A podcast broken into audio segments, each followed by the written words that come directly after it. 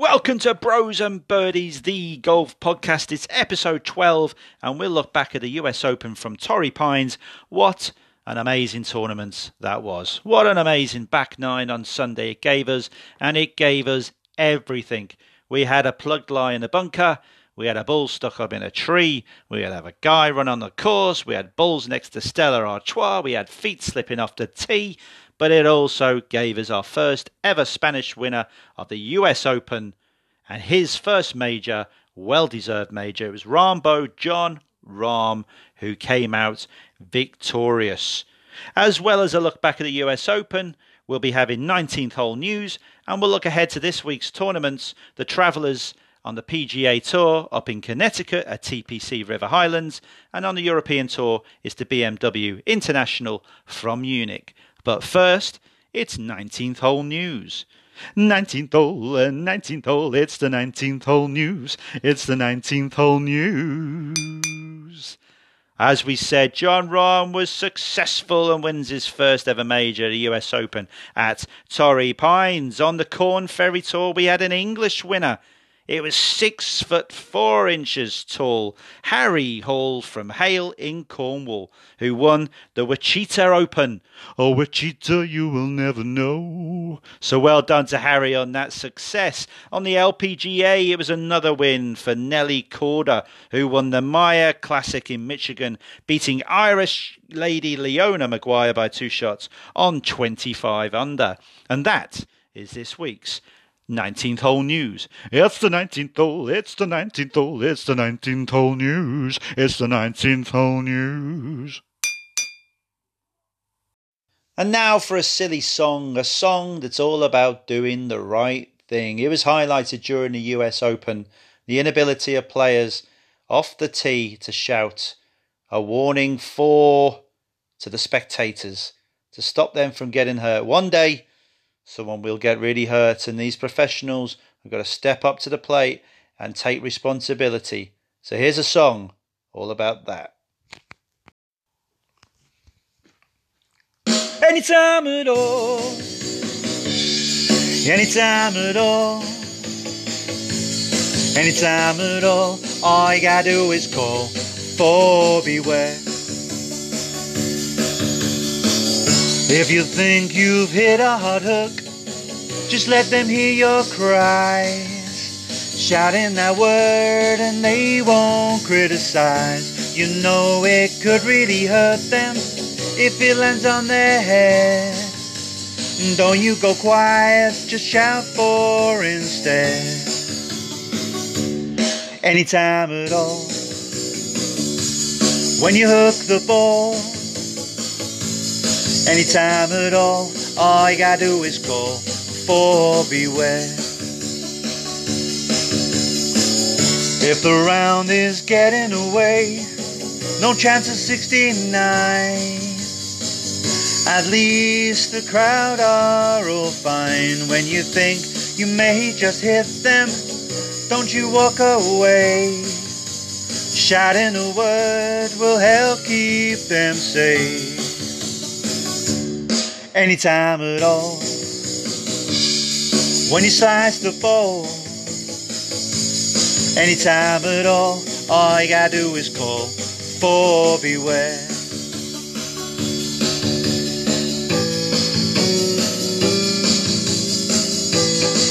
So all you gotta do is shout fore,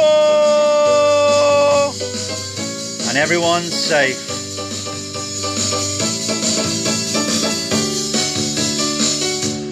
anytime at all. Or when you hook the ball, anytime at all, all you gotta do is call fore beware. And that was 19th hole news, and now, as usual, we introduce the other part, the other half of Bros and Birdies, the golf podcast. It's the man whose eyebrows look like driftwood in an ocean of forehead.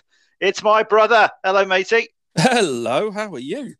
Yeah, good, mate. That was good. Uh, unbelievable week, wasn't it? Last week. Oh, well, I'll tell you what. I'm still, uh, I'm still tingling from the excitement of Sunday. It was um, it was just a brilliant tournament, as the US Open should be.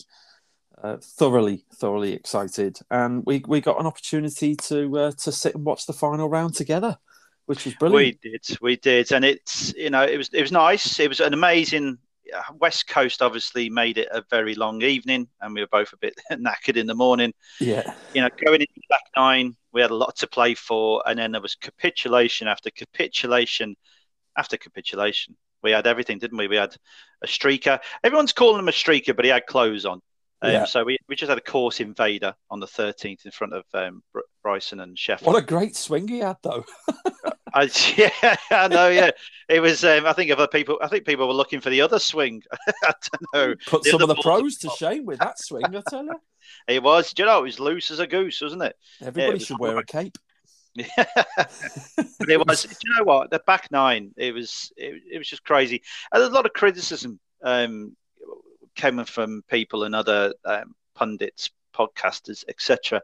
About Torrey Pines. They didn't want it there. But do you know what? Yeah. Okay. It's a pretty straightforward course, but it needs to be played well, as we saw. You know, there was a lot of things that could go wrong for a lot of people. Plug lies. Um, and we'll get on to other bits and pieces during the tournament. But well done, Rahm. Hey, what a fantastic performance. It was, and you know, uh, we said right at the start of last week's podcast that um, when I, I guess when I was summarising up is that Rahm's the man. Uh, didn't want to play him because he was too short, but you know, that I'm really happy that I got him at 11s and 8s during the final round. Not happy that I missed the, the momentarily Oh, yeah. 33 to 1 that was on offer when the, everybody thought he'd gone OB uh, OB on the on the ninth, But yeah, you know, Rahm was was there for everybody to see. You know, those that stuck with him, well done. You got the 9 to 1, 10 to 1, whatever it was, but he was so obvious for last week. You know, the stars were aligned. He said it at the end. He loves Torrey Pines. He grew up in that area, called it his happy place, and it's brilliant, brilliant to see him win. Uh, you know, those two incredible birdies at 17 and 18, absolutely amazing. Absolutely. Yeah, and, and you have to, you know, there's a lot of things that went right. He, he loves Torrey Pines. I think he proposed to his wife um, at Torrey Pines, didn't he?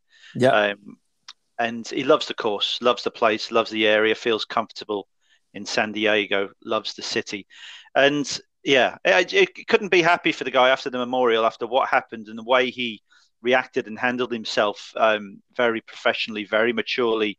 You know, and I think having this child has certainly matured him very quickly. You know, I still want to see that Rahm buzz, that Rahm fight, that raw Rahm aggression, the raw Rahm aggression that we saw on the 17th and 18th when he sunk those phenomenal putts. And Yeah. I say phenomenal because when Mum listens back to this, she loves the fact that we say Loves the word phenomenal. phenomenal. phenomenal.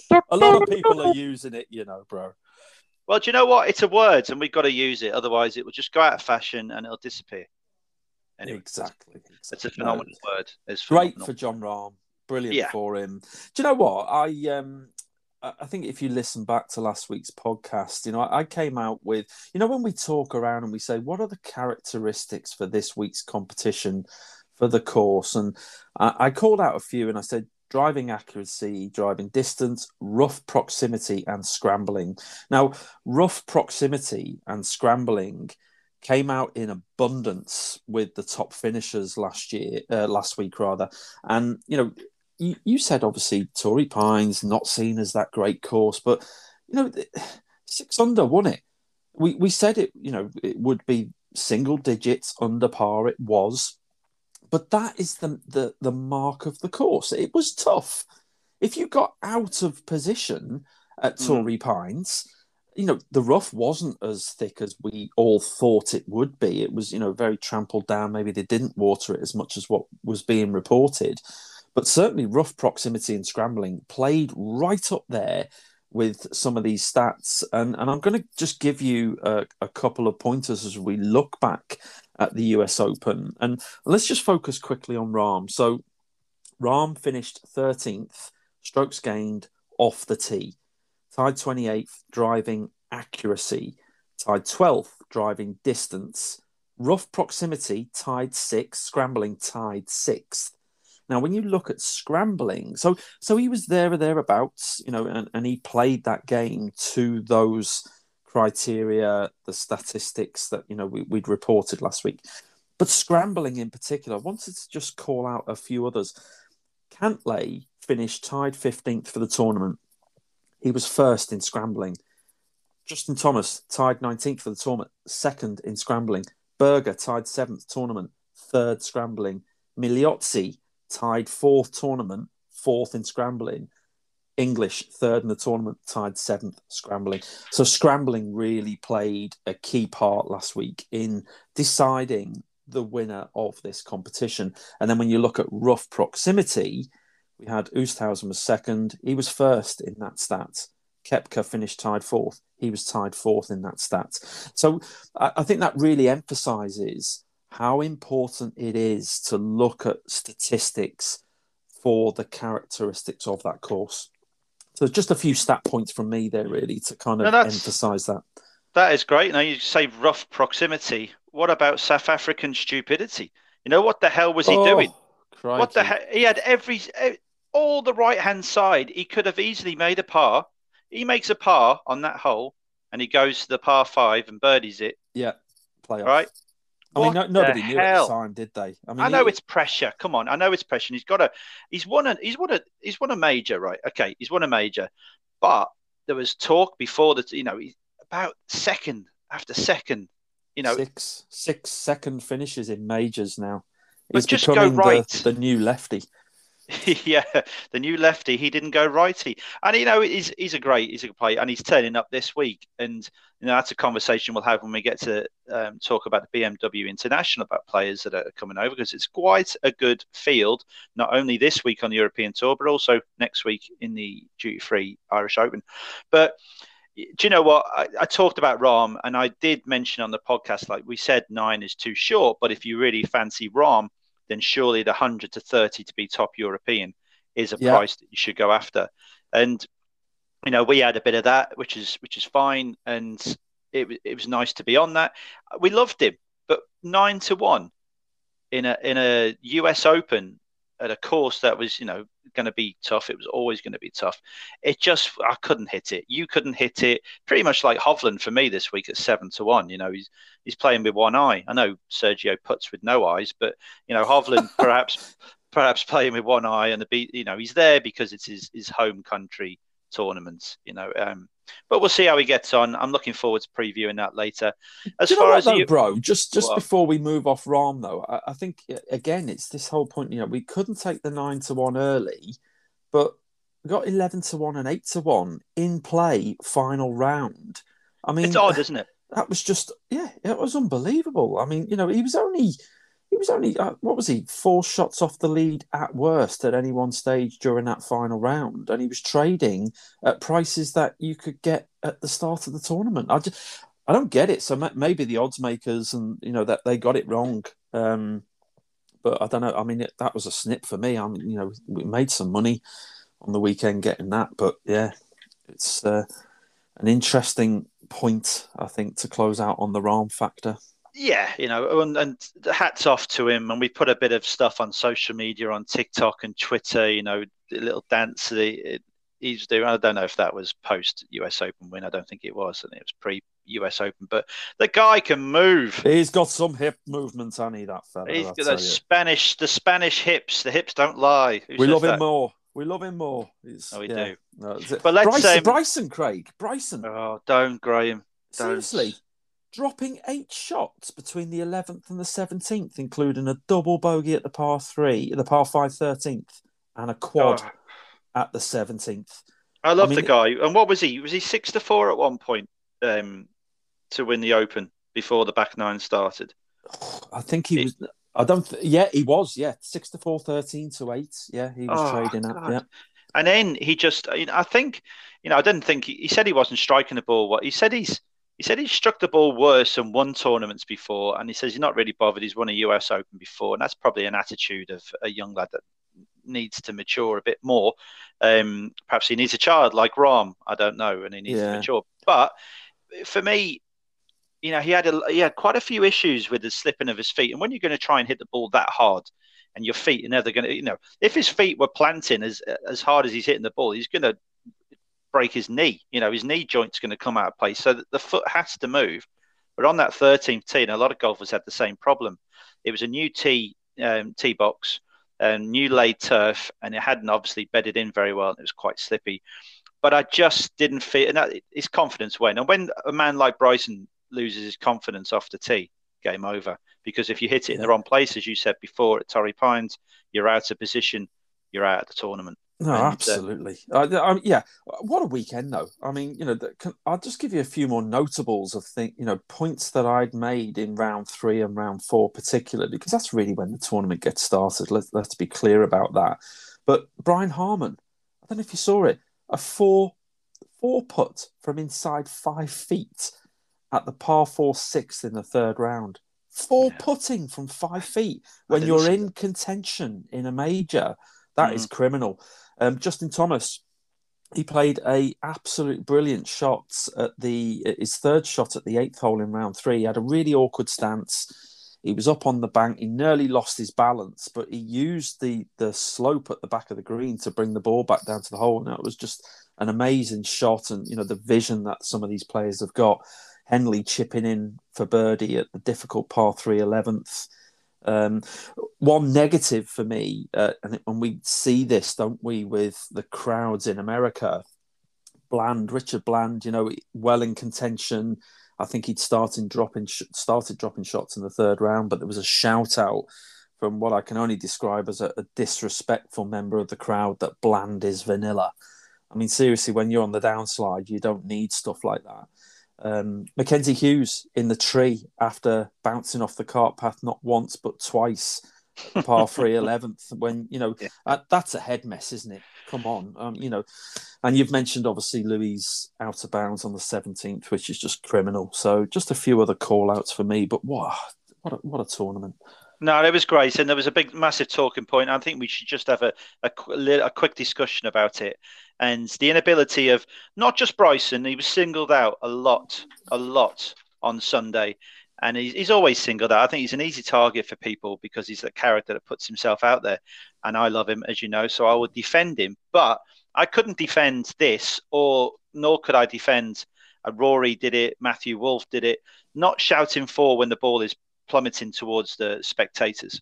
It's becoming a disease in the game of golf. It's now there's it's been a call good. for there's been calls uh, you know on the other podcast Sky Sports podcast with Josh Antmann, um, Antmann perhaps you know one stroke penalty um, and then Mark Roe came in and said at least at least I I threatened jail you know she's threatening them with jail because potentially you could kill somebody you know there was that time yeah. when people did shout fore um, at the Ryder Cup, and a lady got hit in the head, and she was suing for partial blindness and what have you.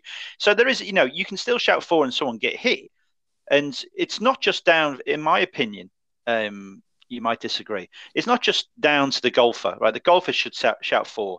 There's also his caddy. There's also the other players that he's playing with. There's also the other caddies that he's there with. There's also the marshals that are flagging where that ball's going behind them.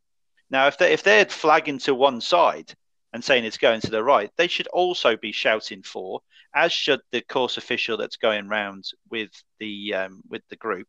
And the guys behind the tee with the markers and, and flag, there are a lot of people on that tee box that could shout fore. So yes, it's up to the players to shout fore when their ball is heading off in a random direction to alert people. But there are so many people that could shout fore on there. So it's down to everyone to change the attitude right? Bryson did hit it once, just bent down and walked off and didn't shout, didn't even look where it was going, um, which is which is poor. And I think something needs to be done about it quickly before I, someone gets hurt. I would not disagree. I think you've got to look back. It's part of the embedded historic etiquette of the game, and because these guys are big stars, it it should not stop them from doing the standard things that need to be done. And it is about you know, spectator safety, but also, as I say, etiquette of the game and adhering to the rules of the game. Mm. And and for me, I'm I'm absolutely with you. Something has to be done with the game. It's a bit like when you draw a parallel to football, VAR. We all have emotive discussions around that and stuff. But if you don't take a stance in a sport, you'll never change the you know the, the position that we're in right now, and it will just become accepted. But my my big issue is that I think a lot of these have got you know the, the, we talk about golfers every week, and some of them have got very big egos, but that should not stop them from doing what they should be doing. And and we do. I, I think a one shot penalty every time they don't do it would really start to change the behaviours. No, I totally agree. And you know, we'll see what happens. We'll see what comes out of it. Um, luckily enough, no one got hurt, so you know, it's um, it's something they need to change quickly. So I think that for me, that wraps up uh, the US Open 2020 absolutely does review for you, and loved it as you did. Um, US Open next year. Can we remember where it's going to? Is it Brookline? Yeah, I think it's Brook. Yeah, I think it's Brookline in um, so we'll have an East Coast US Open, no late nights, happy days, and we look forward to that. So let's swiftly move on, and we're going to head across to Europe. Like we said, there are other people heading from the US Open to the European Tour this week, and we head to Munich for the BMW International. What have you got to say about this? Yeah, interesting. This um, so it's been played in Munich this year, but it hasn't always been played at the same course. They tend to alternate between Munich and Cologne. So the course in Cologne was played in 2018, 16. Um, but th- yeah, this I don't think they played it in 20 because of the Germany COVID restrictions, but certainly in 19 it was at this course. Um, as you said, there are players coming over from the US Open. That I think there are 10 in total that are coming over from the US Open to play this. So mm. um, I, I, haven't got the full list of the 10, but you know, certainly are they going to be suffering from US Open fatigue and, han- and hangover? You know, we don't know. We'll see. But certainly we, we know that Hovland, whilst he didn't play the whole tournament, is one of them. Oosthuizen finished seconds, the other. Garcia's one of the others. So they're the three high profile names. But here at Munich, we have a par 72 which is roughly around about 7,300 yards, with obviously your, your, different markers being moved, etc. It's a traditional 72 with the uh, four par fives and four par threes. Uh, we what we also know about this course is that there was a green renovation in 2019, so that relayed bent grass greens. Uh, but it's it's going to be an interesting setup, and I, I spent a bit of time last night looking at the various, you know, who's played well here and stuff. And there was no consistency around that. You know, obviously, I think because you've got the rotation as well. You know, if you look at Munich, it was that it was played here in 19, it was played in 17, it was played in 15. So you've got that kind of that gap every other year. So that's why it doesn't give you that consistency of, you know, who are the players that are good for this course. We have a little bit, but not a lot. But we've got two short par fours uh, that are reachable on this course and four mid-range-ish par fives. So I think you know we're looking. Uh, one of the things I looked at as well. I said to you previously, I'm not a big weather watcher, but so, there's some um, possible uh, signs of thunderstorms throughout this tournament this week, which could see some delays. But I think we're going to have softer conditions than maybe what they normally might have here. But mm. with that, we're, and you know the again, 7,300 yards, but with reachable par fives and two short par fours, we're probably looking somewhere between minus 15 to minus 20 as the, as the winning score here this week. But I just, I didn't find that there was any specific type of player or style that was suited to this course. So that's a few things about what I had about the course. Anything you can sort of lay on top of that? No, in 2019 they re- renewed the the greens, you know, the bent grass, and they put new bent grass in. And I, according to reports, they've really settled in. Um, it took a while to settle in, so there should be true running bent grass greens this week. Yeah, and low scoring has been a case, and it's going to be a bit damp, so it's going to be very. The greens are going to be very receptacle. So I think you'll find a lot of players. So I'm looking at players. You look at stats. I'm looking at players that are great with the wedges in the hand, you know, your Garcias, etc., and what have you. Um, they can fire, they can be aggressive. So I'm looking at those aggressive guys with the, the, the pitching wedges in the hands or the short irons, but also guys that put well on, on bent grass greens. And there are players that love playing this tournament. You were talking about um, players that played well. You know, Stenson, Larrazabal, uh, two to say. Stenson's not here, I believe. Larrazabal is. Is. It's Yeah, Larrazabal is it, and you know the players that are coming over. You mentioned Garcia, Kaymer, Hovland. Obviously had to pull out early because of his eye. He got sand in his eye. Louis Oosthuizen is here. You know after that, that crazy, crazy week for him. You know a lot of stress, a lot of pressure, but he loves playing this, and I believe it's something to do with the BMW sponsor that he's here. And there are some exciting names playing here this week. There is one, you know, it's been a great story this year in his resurgence, qualifying for the Champions Tour and going on to win top tournaments in the Champions Tour is Alex Cejka. Mm. You know, he's he's coming back over and he's playing in this tournament this week, so it's going to be great to see him playing. Um, well, he's German. He's German, so he, yeah, he is. He is, and you know there'll be other players I'll talk about a little bit later on. But yeah, the, you've said it. You know it's going to be relatively low scoring. They can attack it. Sergio plays here regularly. Um, there are four mid par fives, short par fours, etc. So yeah, you're right. It's going to be a, a low scoring event. Uh, the wind is not going to really play a part. They're saying around about five to ten miles per hour, fluctuating through the through the four days. Um, do you know, I like it. I like this course, and it's um, like you said, it's been played in the International Open on the European Tour quite a few times now. Players will know it; they know it well, and the players that play it well should be playing it well again this week.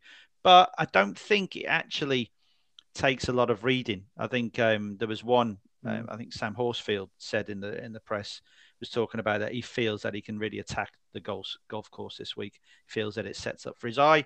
So yeah, I'm looking forward to it. So let's that's the course. Um, let's get on to the picks straight away because we've got a lot to get through with the travellers as well over in the PGA Tour. So why don't you go first and talk us through your picks, why you've gone for them, and the prices, etc. Okie dokie. Right. So my first pick this week is Bernd Wiesberger. I think you know with Bernd. Let, us look at a couple of things with Bernd. You know, he's he has won this year, so he is in a bit of form. Right, his official world golf ranking now it stands at uh, 54th. So you know he, he's climbed himself back up there. Um, interestingly enough, he missed the cut at the PGA Kiawah Island before going on to win in Denmark at the Himmerland. He missed the cut last week at Torrey Pines. So is there a theme with Bernd Wiesberger, and he's an aggressive player. We know he is. We, whilst we're expecting, you know, minus fifteen to minus twenty, somewhere in that range, low scoring, winning events. I mean, obviously, we don't know how that's going to play out. We can only go on what we've seen previously, but he's someone that can go low. He's also, in my opinion, he's not made the Ryder Cup yet. And I think he's someone, having had a win this year, no, he's playing well he's going to be looking to get into that Ryder Cup, and I think he needs another win to get in to that Ryder Cup reckoning, and you know whether that happens or not. So there's a couple of factors there. Um, Ryder Cup positioning had a win this year already. He's had six starts here, and he's not missed a cut. Uh, he finished tied six in 2019, and he finished tied 20th in 2017 probably not when he was playing at the top of his game. Mm. And also, you know, I've I've looked at strokes gained tee to green this week as as a, an all round kind of encapsulating factor from a stat point of view, and he's tenth in that ranking. And I just think at twenty five to one, I think he's probably a little bit big. Can um, I give you um, another reason why this might be a good week for him, Ryder Cup style? Go on. Because he's playing alongside Padraig Harrington. so for the first two rounds, the boss the first two rounds he'll be with the skipper and he'll also be with Louis Oosthuizen. So that's a good three ball that um, starting mm. uh, off the first tee at one o'clock tomorrow. I love it when you come in with the three ball lineups and stuff because I, I, don't look at that kind of stuff, which is what makes us really work. You know, it's like the angles I don't look at it from, you do, and I think you know that's brilliant. So yeah, I, I hadn't appreciated that, but yeah, yeah absolutely. So I, am even liking the twenty-five to one more.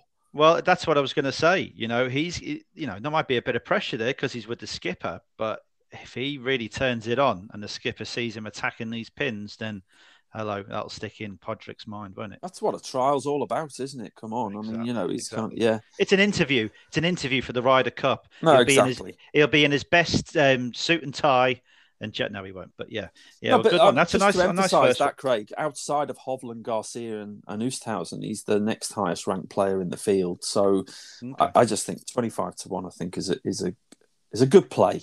and Yeah. um, I'll, I'll be figuring out what my staking plan is around that one. But tw- yeah, twenty five to one, uh, five places actually with uh, three six five. Okay, interesting. How about your first? My first one. It's. Do you know what? I'm going to stick with the Austrian um, theme that you've Mm. gone with, and I'm going for Schwab. I'm going for Matty Schwab, and for me, now he's a great player, and he, he- I don't think he's won yet, has he? Am I right in saying that? And I can't remember off the top of my head. It's been a long week already, and it's only Wednesday, but he's 35 to one, right? And he's got you know 2019. He played well. He's tied third here, 2019, and he doesn't have many bogeys on his card. So on the bogey free stats, he's, he's he's he's very good. And for me this week, there'll be a lot of birdies out there, like you've discussed, as in the scoring for the, the whole tournament. But it'll be about keeping those bogeys off the card. So I'm looking for a player that will go round and shoots, you know, just have four or five bo- bogeys on his card for the week. That's what a win around here is going to need. That's what's happened in the past, keeping those bad scores off your card. And he's very good at keeping those bad scores off your card. So with bit of course form, he is in a bit of form. 35 to 1, bit of value. Like it, like it. Yeah, I mean, you know, at some point this guy has got to break through. I don't think he has one. No, he's quality. point I, he's I, don't yeah. think he has one, though. Well, we've been on him a couple of times this year, and, and he's disappointed. Uh, but yeah, at thirty-three to one, I, I think you know he's someone that should be playing high up the leaderboard. It all depends whether he can put it all together. I, I think he's just got to get that monkey off his back, hasn't he? And his three ball, um, his three ball, he was starting off the 10th hole. Early start for him, 10 past 8 in the morning, and he's teeing up alongside Alex Cejka and Rasmus Højgaard. So, Rasmus Højgaard, very attacking player. I think Yeah. that will, you know, Cejka's going to go, What the hell's going on here? I play at the Champions Tour. I'm with two bombers who are like 30 yards in front of me and attacking. I'll still beat him. Yeah, That's probably what he he's pro- thinking. He Is that- probably will, yeah. He probably yeah, will. Ra- Rasmus Højgaard was definitely on my short list, but uh, he's he's not in my team this week. But yeah, so I like Sharp. That's Schwab. Okay, Yeah, go for your second then. Right. Okay. Here's my second one. So um, again, not ranked in terms of uh, betting prices, but I'm I'm going with the American Chris Catlin this week. Uh, John Catlin, sorry, Chris Catlin's a jockey, isn't he? Um, or was, but yeah, I, Catlin, the American, he went Mm. low in Tenerife, finished fifth. Um, he is a serial winner. He's won many times. Official golf world ranking 81st. He won in Austria this year. So he won in Austria, finished fifth in Tenerife. That's quite a low ranking for a player that's won quite a few tournaments of late, isn't it? Yeah, I think, I mean, obviously. So he over- either over wins time- or he has a shocker. Is that Yeah, what we're but- doing? Well, maybe, maybe, but you know, if you look at, I, I don't know, if you look back at over his last 10, 20 tournaments and stuff, there's probably a few wins in there. So he's probably propelled himself from, you know, sort of mid range hundreds up into the top 100 in the world. So it's progression for him, I think, over the last couple of years for sure. Um, the one negative is I don't think he really has great form here from what I've seen and, and look back on. But with you know Tenerife was a low scoring event as we talked about previously. We covered that tournament, um, so he's shown he can do it. He did finish fifth there. He won in Austria. He is eleventh in driving accuracy, and he is ranked thirteenth in strokes gained tee to green. And I think it's seventy to one. He's probably a little bit overpriced, and you know I'm probably thinking more in, in each way win would be great. It's it's a good field here, so he would have to, you know, excel. But he's done it. He's done it already. You know, he won at Austria, which was a decent field. Was close at Tenerife, so I think there are factors there for Catlin that, for me, give give a plus tick. And at seventy to one, I'm on him. Well, he's like I just said. I just looked at him now on on the computer, and he's 74th in Kenya, missed the cut. First at Austria, 52nd at um, the Lopesan Open, the first one in the, the Canaries, and then fifth in the Tenerife, and then missed the cut terribly in the PGA, which he can't blame him for really. But so he's a very he either plays He's a yo-yo golfer. either plays well, or he has an absolute shocker. But he does like tough well. conditions. So if Yeah. there's you know stormy conditions, wet and what he loves playing golf in a rain suit. That's for sure. Seventy to one. Good price. That is, and he's he's going out at seven fifty in the morning off the tenth tee with recent winner Jonathan Caldwell and super well, potential superstar in and Ryder Cup player Antoine Rozner. So um, Mm. not a bad little three ball. Um, not exciting enough for me, but there you go. Well, that's a good one. So my second, I'm going for a man I always go. Well, I don't always go for, but I had to this week, and this is the reason I'm going for him. He averages 5.39 birdies per round, and I was saying before, you need to score a lot of birdies. If he can keep the bogeys off his cards and his average, he hits his average, then he's looking at around about 20 under, right? And we Birdie machine. he is, and it's Sam Horsfield. Yeah. And I still, you know, you look at Sam, and he is a talent. He hasn't played that much golf this this year, to be honest with you. He no, he really hasn't, and he's which is which is fine, and he's keeping himself fresh, but he needs to start turning four rounds in. Lately, he's been you know good round of golf here, there, and everywhere, but not put four great ones together for me. You know, he finished fifteenth in the Austrian Open, then fourth in the Lopesan, then 21st in the British Masters. And, uh, you know, didn't have a great final round there. He made the cut in the PGA, finishing 49th, even with an 80 and a 73 in the four rounds. And then he played, he was 25th in the Scandinavian mixed, shot 64 in the first round, really didn't see it through for the rest of the tournament. So he has played well this year. And I think this course will really suit him. And he'll target those pins, especially on a soft golf course. And I think for him, a 28 to 1, I think that's a good price. I think 28 is a good price. As I say, yeah, I thought that's where you were going when you were talking about the birdies. He is a birdie machine. You know, uh, if you think about when we started out our journey at the Masters, a few tournaments in, I started, you know, giving some stats around players and how many birdies they'd had in each of the tournaments where they'd finished. And, you know, I've kind of gone back through the records and stuff. And, you know, he is a prolific birdie maker. There is no doubt about it. I think it's just that worry for us. And I thought it was a couple of weeks ago, you know, he, he made a, a quad at a par three when he was in contention at the um, at the Scandinavian mixed, and you know, and that was Mm. disappointing because that really did knock him back. But you know, he's trending well in all the stats. He's you know he's ranked number one sand saves. He's ranked number four strokes gained total, ranked seventh tee to green, and ranked tenth GIR. You know, and that I think There's a lot you- to like. There's a lot to like about Sam Horsfield, the uh, the American speaking Englishman, but he is a birdie machine, and I, I think at twenty eight to one, I think it's it's worth a go on him, just as the same way it is with Wiesberger. So you know we could have two big players this week. He's in a good. He's in a good three ball as well. He's with Thomas Pieters and Daniel Van Tonder, the big hit in South African, um, going off at ten past one off the first. Hmm. Can't believe it was hundred to one Van Tonder. Wow, That's big, isn't it? Yeah, it's big. I did look at him uh, But- briefly. Uh, but anyway, is third. in and out. Yeah, in and out. Right. Okay. So I I really didn't want to do it. I really didn't, but I am going to do it. and I'm gonna go with David Sullivan. Howell. No, I'm gonna go David Howe, Nick Nick Dougherty. He's not playing, but I'll go with him. It's Yeah. Andy Sullivan, and you know, oh, He- I, I know you. I looked at him myself, Gray. I looked at him because I, do you know, I got a picture of him on my wall, and I looked at him, and I thought, I bet you have. He's got darts in it. No, I'm just, no, you know, no. no, Andy. You know, We we love we, him. we like Andy. We've you know we've talked him up a lot this year and stuff. Did you I- just call him Sir Andy? No, I didn't. I Oh right, he It didn't get, he probably didn't get an honour like- in the. no, he hasn't. yeah. But if he wins this week, he could be nominated I for a Sir. yeah. No, but he started the season um, world rankings wise 58th, and he slipped to 80th. So he's gone in the wrong direction for I think what he wants to achieve in the game, and he probably Mm. knows that himself. But he can be a birdie machine. He, we know he's a he's a, a confident player.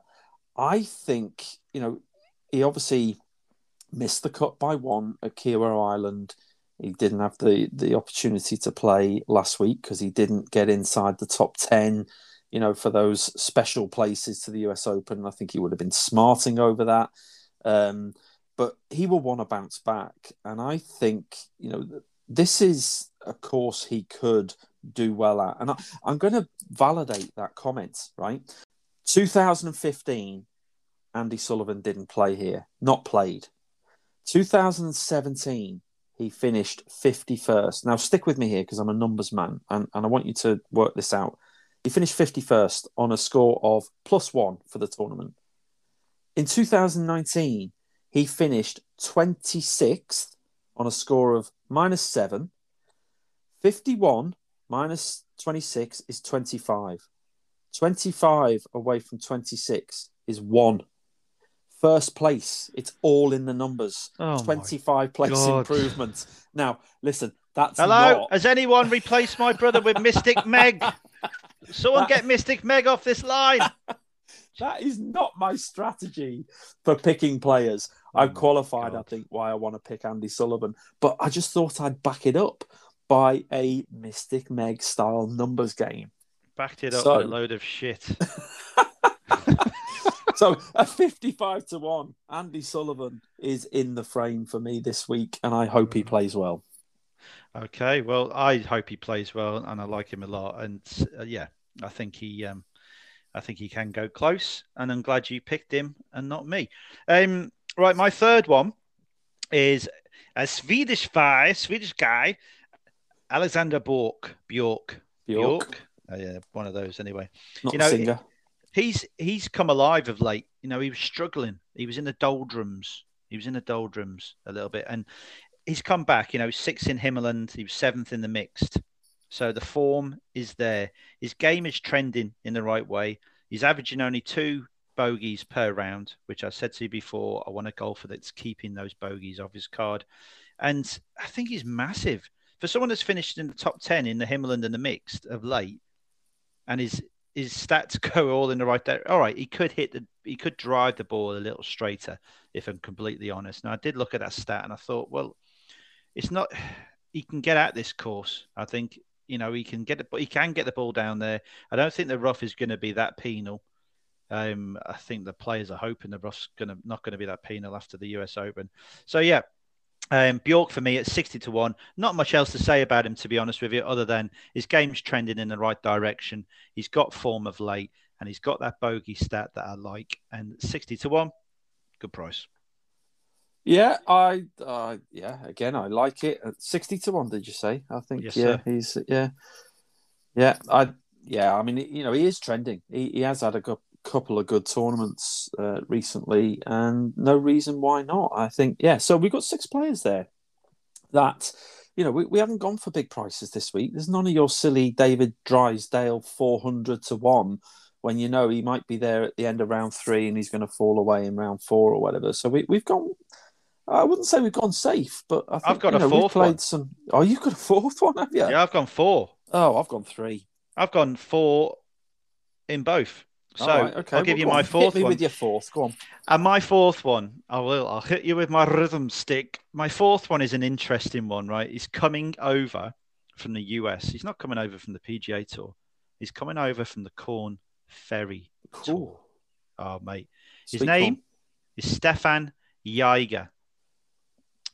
Born in Munich, is actually a member of this golf club, the golf club Munchen Eichenried.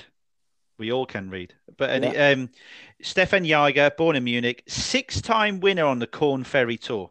Okay. Six-time winner on the Corn Ferry Tour. He is so good at tee to green. His stats on the Corn Ferry Tour, and he's fourth in the Corn Ferry Tour putting. All right, loves finding the birdies. I think he's won two tournaments this year on the Corn Ferry Tour, or any he's going for his. I think if he gets his third in one season, it automatically gains entries to the PGA Tour. If I'm right. So if they win three on the Corn Ferry Tour, they get their card. So he's only got one tournament, which is why I'm actually surprised that he's coming over here. But when I looked into it, and he's a member of this golf course, and he's from Munich, I think he's he's 60 to one. I would have liked him to be in a bit better, to be honest with you. But he's up against you know the likes of Cameron Young on the Corn Ferry Tour, who's been winning tournaments. So that Corn Ferry Tour is by no means easy to win on, right? But he's No, won six no. times and two this year. So Stefan Jaeger likes the course. Obviously, he's a member here.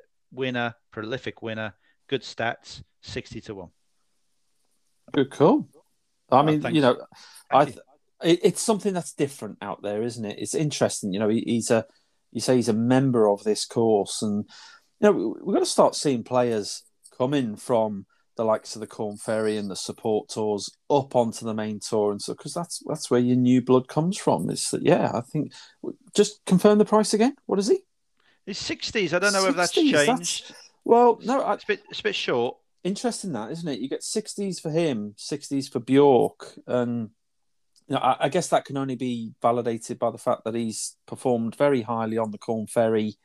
Um, trending in the right direction. It, mm. you know, it's a big step up, isn't it? It's he's playing with Justin Harding, Callum Hill, and when I say he's a member of this course, I need to reiterate that he grew up playing golf on this course. This is where he learned how to play golf. So Got it. It should be in his head. He should know every blade of grass on this golf course. All he needs to bring with him is his game. So yeah, okay. that's so that's the um, that's the European Tour. That's the BMW International starts tomorrow Thursday, there is meant to be a bit of rain, potential thunderstorms. There might be a few delays, um, but we tend to be used to that this time of year, especially with the PGA Tour. And um, bro, bro, stop, stop the train a minute. I, I, just want, I want to come in with something. Do you know what? what? I what? haven't got a fourth, a fourth single, but I have got, got, I have got another selection. Uh, do you know what? Right, Ryder Cup. We heard the song, didn't we? Tommy, Tommy, Tommy, Molly, Molly, Molly, all that. But we haven't got Tommy this week. But we have got two Mollys right? So I'm playing a little cheeky each way double with Edoardo and Francesco across the two tournaments. Have have that. Oh my god. 60 to 1 Edoardo, current season form, spectacular. Tied 2, Porsche, Germany. Tied 35th US Open, tied 8th British Masters. Why not? Third here mm. in 2019. 60 to 1, have it. Bang. Thank you very much. Francesco Edoardo. Oh, double. Have it. I love that. Bang. Cinderella story, boy from nowhere. Think it's all over. it is now. Right. Let's all right. Have you got any more to come? Have you got any more weird stats like um, Sullivan had a bratwurst sausage for his breakfast? That's why you've gone for to win the, the, the tournament in Germany. Have you got That's any breaking news? Yeah, we heard that this morning, didn't we? No, no, I have got nothing for you. I am done with okay. the BMW for now. Well, that is good to hear. So enjoy that tournament, and we'll swiftly go across. So the PGA Tour for the travellers at TPC River Highland in Connecticut, East Coast. Better times for us, thank God, so we can actually watch the golf. But also, do you know what this this course is um, is loved by the pros, and it's loved by the pros not just because it's a nice course and it's gettable and they can make birdies, but apparently it's the best course that they get looked after really, really well. They get chauffeur driven everywhere. They they even the well, caddies. Every yeah, even the caddy. They get well looked after. The caddies love this place. The players love this place, and they can make a lot of birdies. So, have you got anything on this Pete Dye design for us? Pete Dye designed circa 6,900 yards, relatively short for mm. tour standards. It's a par 70. I've got that right this week. It's a 35 front and a 35 back. Um, tight, tree lined, very green, a lot of greenery around. And yeah, th- there's just a few uh, characteristics of, of the course. It's a classic test this week if you compare it to something like Torrey Pines.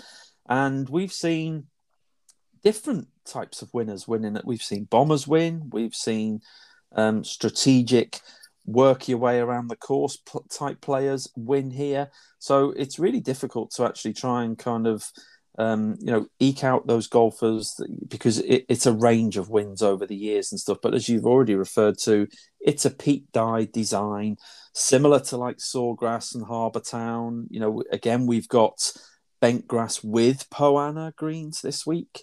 But we are, I think, on this course looking for precision and accuracy over brute force, even though we've seen the likes of DJ and Bubba win here.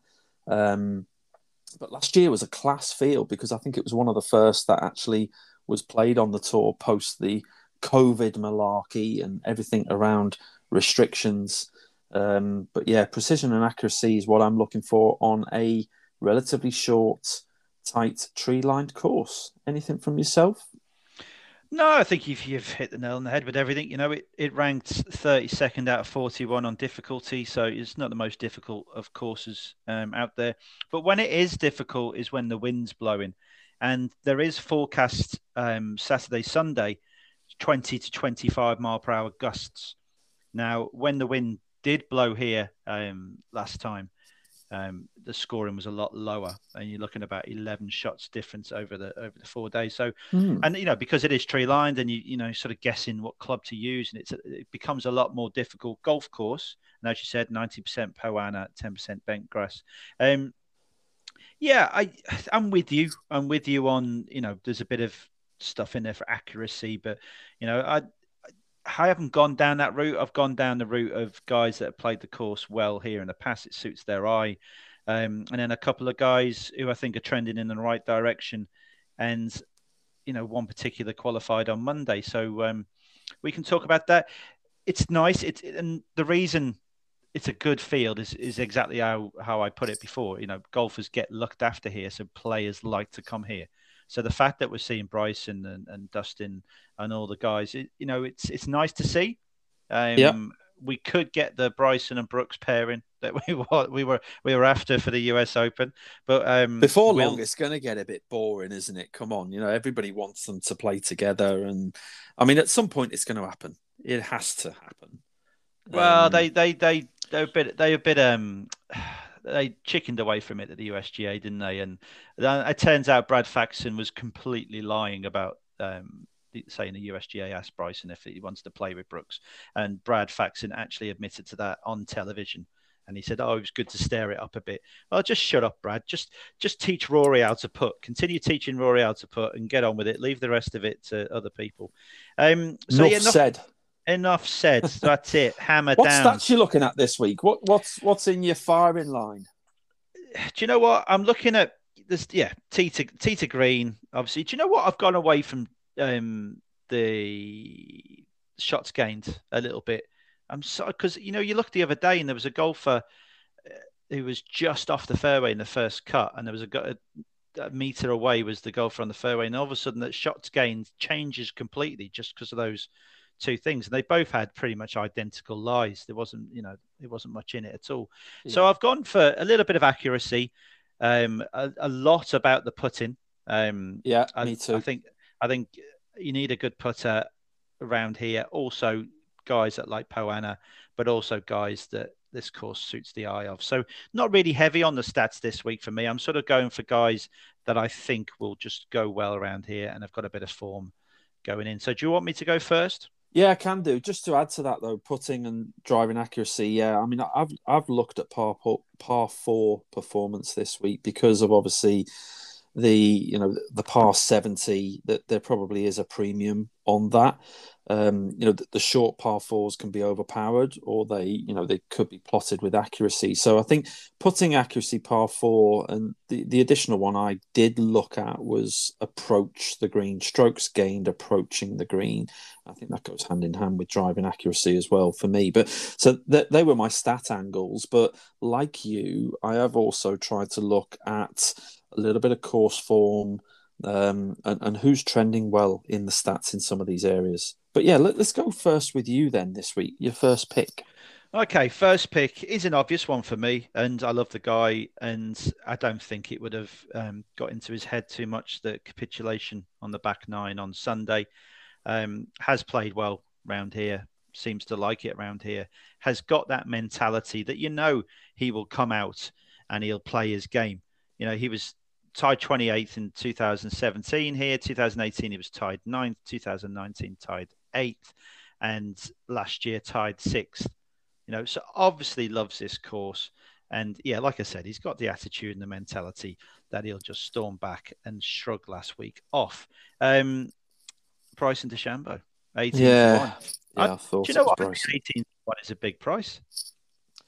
I 18 to 1 you can it's get twenty on Brooks. It's yeah. I mean they're, they're there or thereabouts, aren't they? I mean, who, I think it's a good price. Eighteen to one. Right. Okay. I, I thought he was joint favourite with DJ at fourteen, but uh, maybe not. Well, he might have changed, either whether people have pulled out or whatever. But when I looked um, this morning, early morning, it was eighteen to one. But you know, he is what he is. He, he will go out and he'll probably make a few bogeys, but he'll make a hell of a lot of birdies round here. Has has been shown in rounds that he scored, you know, 65, 64, 63. You know, he's, he's shot low around here, and I think he'll go low again. Okay, good call. Good call. Now, I was so my first, let's dip over to my first one. So I, I was maybe going to do a, a, straight match off and you know match your Bryson with my Koepka, and I've made a last minute change to my squad, and I'm di- I'm, I'm moving away from Kep. I'm not playing him this week. I thought at twenty to one maybe it was a little bit big, but I look at this, the course characteristics is you know together with the factor of uh, he he's a big a big tournament, big course player.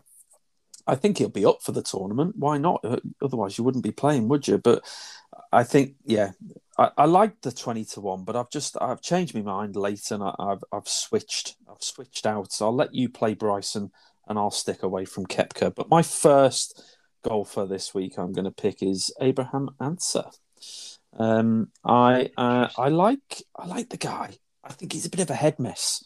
Um, but you know, if you look at, he played tied eighth here in 2019, tied 11th 2020. He's 28 to one. Uh, he's ranked fourth bogey avoidance. I, I think he, you know he, has got all of the right attributes to succeed in this game. Of course, he has. He's high up in the world rankings, and he's at some point he's got to he's got to get over that winners line.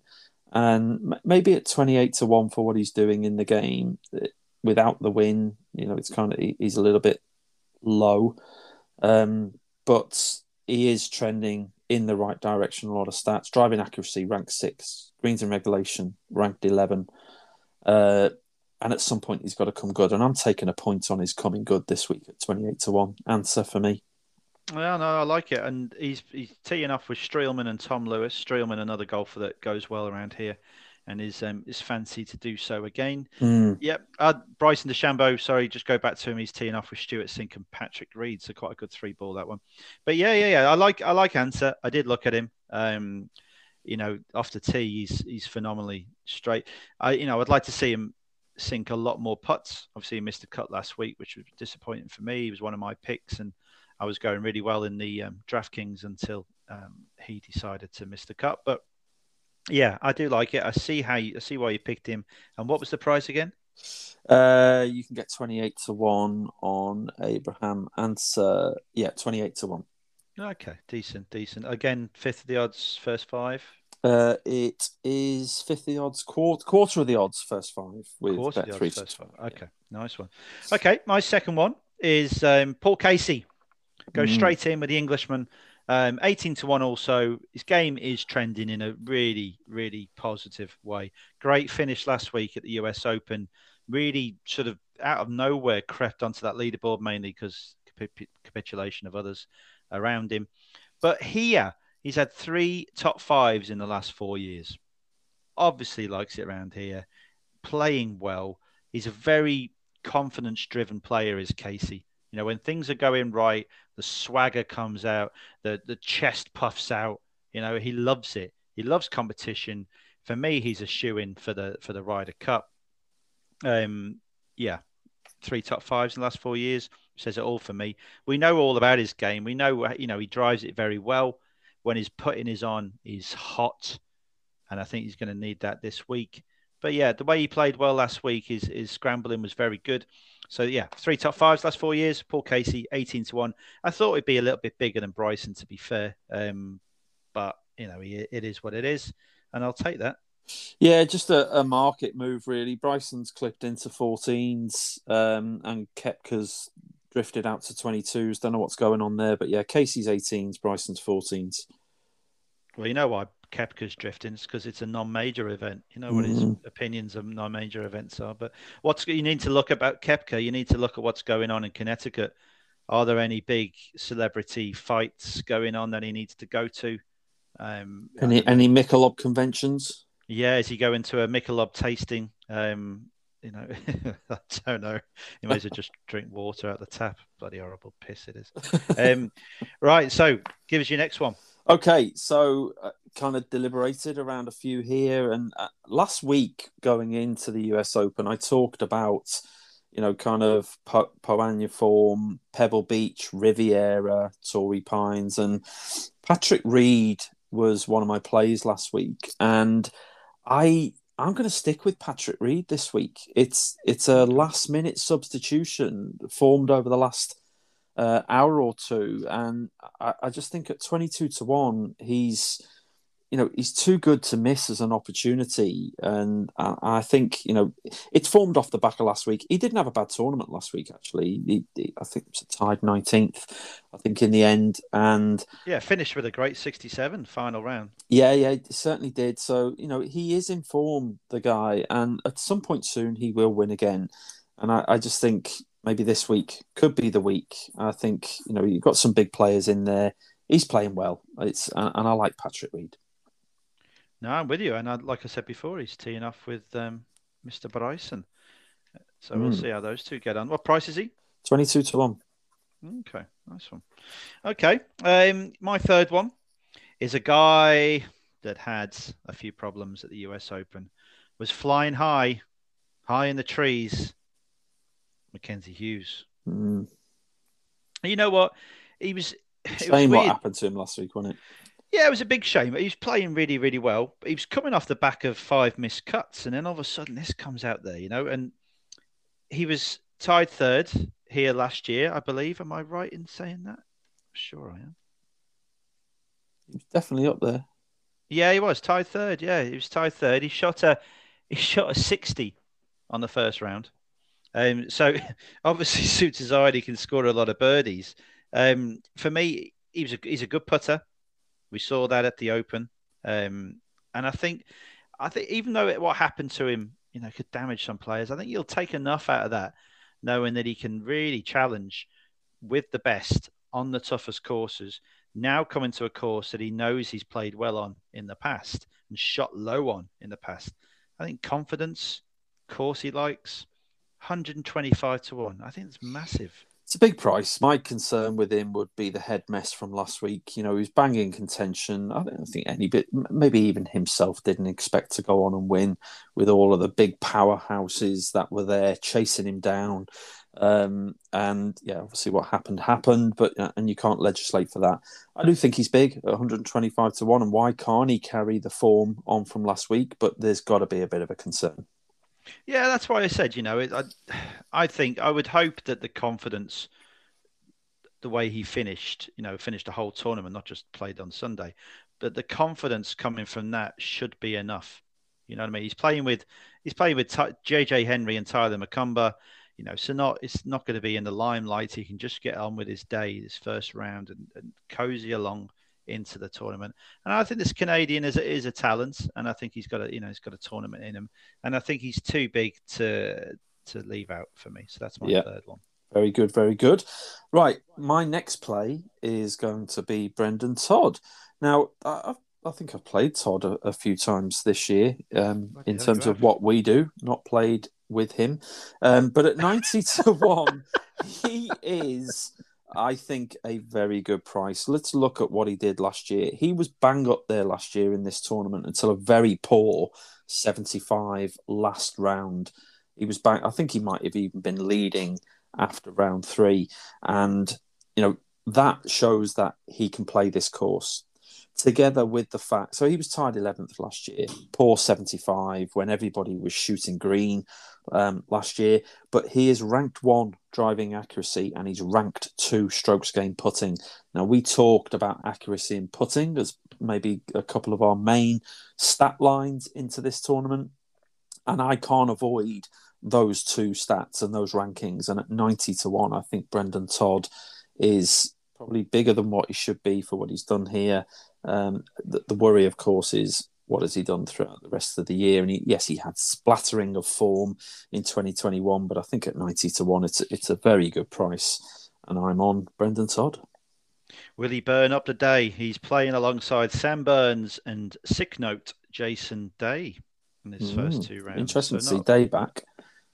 Yeah, I don't know how long he'll be back for, probably till night. But um, back. Yeah, well, his back, his back, his knee. Whether well, whether Disneyland have given him any special vouchers, I'm not sure, but um, we'll see. Yeah, it's a good three. But okay, Brendan Todd, nice price. Um, yeah. My fourth one is a guy that qualified on Monday. Mm. He is very strong putting the stats on the European tour. He's played a lot on the European tour. He hasn't played that much over here, to be honest. But he, when he did play over here, he was tied 18th in the Memorial. So really good form on a tough course. Um, he also won the Dubai Desert Classic, which is always a good field. He strikes it really well. And like I said, he played really well on Monday to qualify. It's Lucas Herbert. Mm. Yeah, I do you know what? He's Is he Australian? He is, mate. He Yeah, is. he's okay, he's yeah. Aust- yeah, Australian. 175 to 1. I know it's a massive price and I do like my big prices, but he's obviously striking it well, qualified on Monday, shot a lot of birdies. Not as many as Scott Stallings Jr., who I think had nine birdies and not a single bogey on his round on Monday. So if you're looking for an extra big price player striking it well, then Scott Stallings could be your man. Yeah. Yeah, qualified Monday, tied 18th Memorial, has won at the Dubai Des- Desert Classic, knows how to win, and is striking it well. Bit of Good confidence. information. Thank you very much. Yeah, my last play. Can we go on to my last play? yeah, go Can on. we? It's like, shut up, Craig. Get on with it. Yeah, Can, go we, on. can we please? No, I, I mean, you know, Lu- Lucas Herbert, 170 to 5 to 1. Yeah, definitely. On it. All right, no need, no need to go on about it. Keegan Bradley. Keegan Oh, Bradley, 50 yeah. to 1. Right. So tied second 2019, tied eighth 2017, ranked sixth, strokes gained approaching the green. Um, I, I think Keegan Bradley is certainly someone who's played a lot of good golf this year. And, you know, when those crazy eyes come out and that putting stick starts arriving, I think Keegan Bradley's on the scene, and I think at fifty to one, he's he's a nice price for me. You're not doing him um, first round leader. No, I'm sticking. I'm I'm veering away violently from first round leader this week. Not not playing it. Had enough. he's had he's had enough. Hey, do you see? Um, I don't know what I haven't looked at his three ball to be honest with you. That's a, that's a good pick, and we like I like all our picks this week as I as I do always before they start finding bogeys. Um, the best three ball of the whole week on both tours is Brooks Koepka, Dustin Johnson, and Tony Finau. Hmm. They're playing two rounds together uh, tomorrow and Friday, starting on the first tee, one o'clock in American time. I think that's what six o'clock over here. So that will be a hell of a three ball. If those three get it going, then they could really pull each other along. Mm. But if they start taking each other on, and Tony Finau fancies a, a game of basketball instead, um, I, you know, it's a it's a great tournament. I do like the travellers. A lot of birdies. It's going to be good viewing. Um, East Coast, we'll get to watch a lot of it. I'm looking forward to both tournaments this week, and it's a it's a great way to follow on from what was a great tournament last week. Absolutely. And remember, don't forget, I'm playing the Molly Molly double each way, small each Oh, way. Molly, Molly, double. Molly. Yeah, well, that- that'll be an interesting one. Molly double. God, geez, have there ever been cross? Have there ever been like Don't know. a double across Brothers. the tours? Brothers, relatives. Don't know. Ring in, ring in to a number we haven't got. Send us a postcard to PO Box. Who gives a fuck? And then we let us know. Really, you know, it's- Messages. yeah, yeah, yeah. I'm surprised my brother doesn't know, since he's his mystic bloody Meg. But hey, does that round up this week? That I think that rounds does, up this week. Yeah, been a good one. well- been a good one. well, let's look ahead- Enjoyed it. Ahead to next week. It's quite exciting next week because I believe you may well be interviewing an up and coming young talent from the Wirral out of Wallasey Golf Club. Is that right? We are lining something up. We are. Yeah, we just got to make it happen. But yeah, it's a, it's a talent, talent, talent. This lad. So hopefully we've got a nice interview with him. And then next week we'll obviously be looking back at these two tours, the BMW International and the Travellers at TPC River Highlands, and then we'll look ahead at the tournaments next week. We have got a fantastic tournament at Mount Juliet Estate in Kilkenny. It's the Dubai Duty Free Irish Open, where PGA Tour players, Shane Lowry, Rory McIlroy, and others actually come home and play a tournament in their home country. And we'll have the Rocket Mortgage Classic from Detroit on the PGA Tour. So that rounds up episode 12 of Bros and Birdies, the golf podcast. Guys, please subscribe and download, share, go to social media, really drive our following because, you know, we enjoy doing what we're doing. And we hope you enjoy what we're doing and what we bring to the world of golf as well and the topics we discuss. We've got a lot more we want to offer. Um, yeah, so please just drive this following. And have you got anything else to say, Graham, to our loving public? No, bro, that's covered it all. You've done it superbly as ever. And Oh, yeah, looking forward to this week, and uh, we shall speak shortly. But Okay. have fun, guys. Have fun, bet sensibly, only bet what you can afford to lose. And if our golfers that we pick don't win, please don't hunt us down like Liam Neeson in Taken. So from us, it's goodbye, and we'll see you next week. See you next week.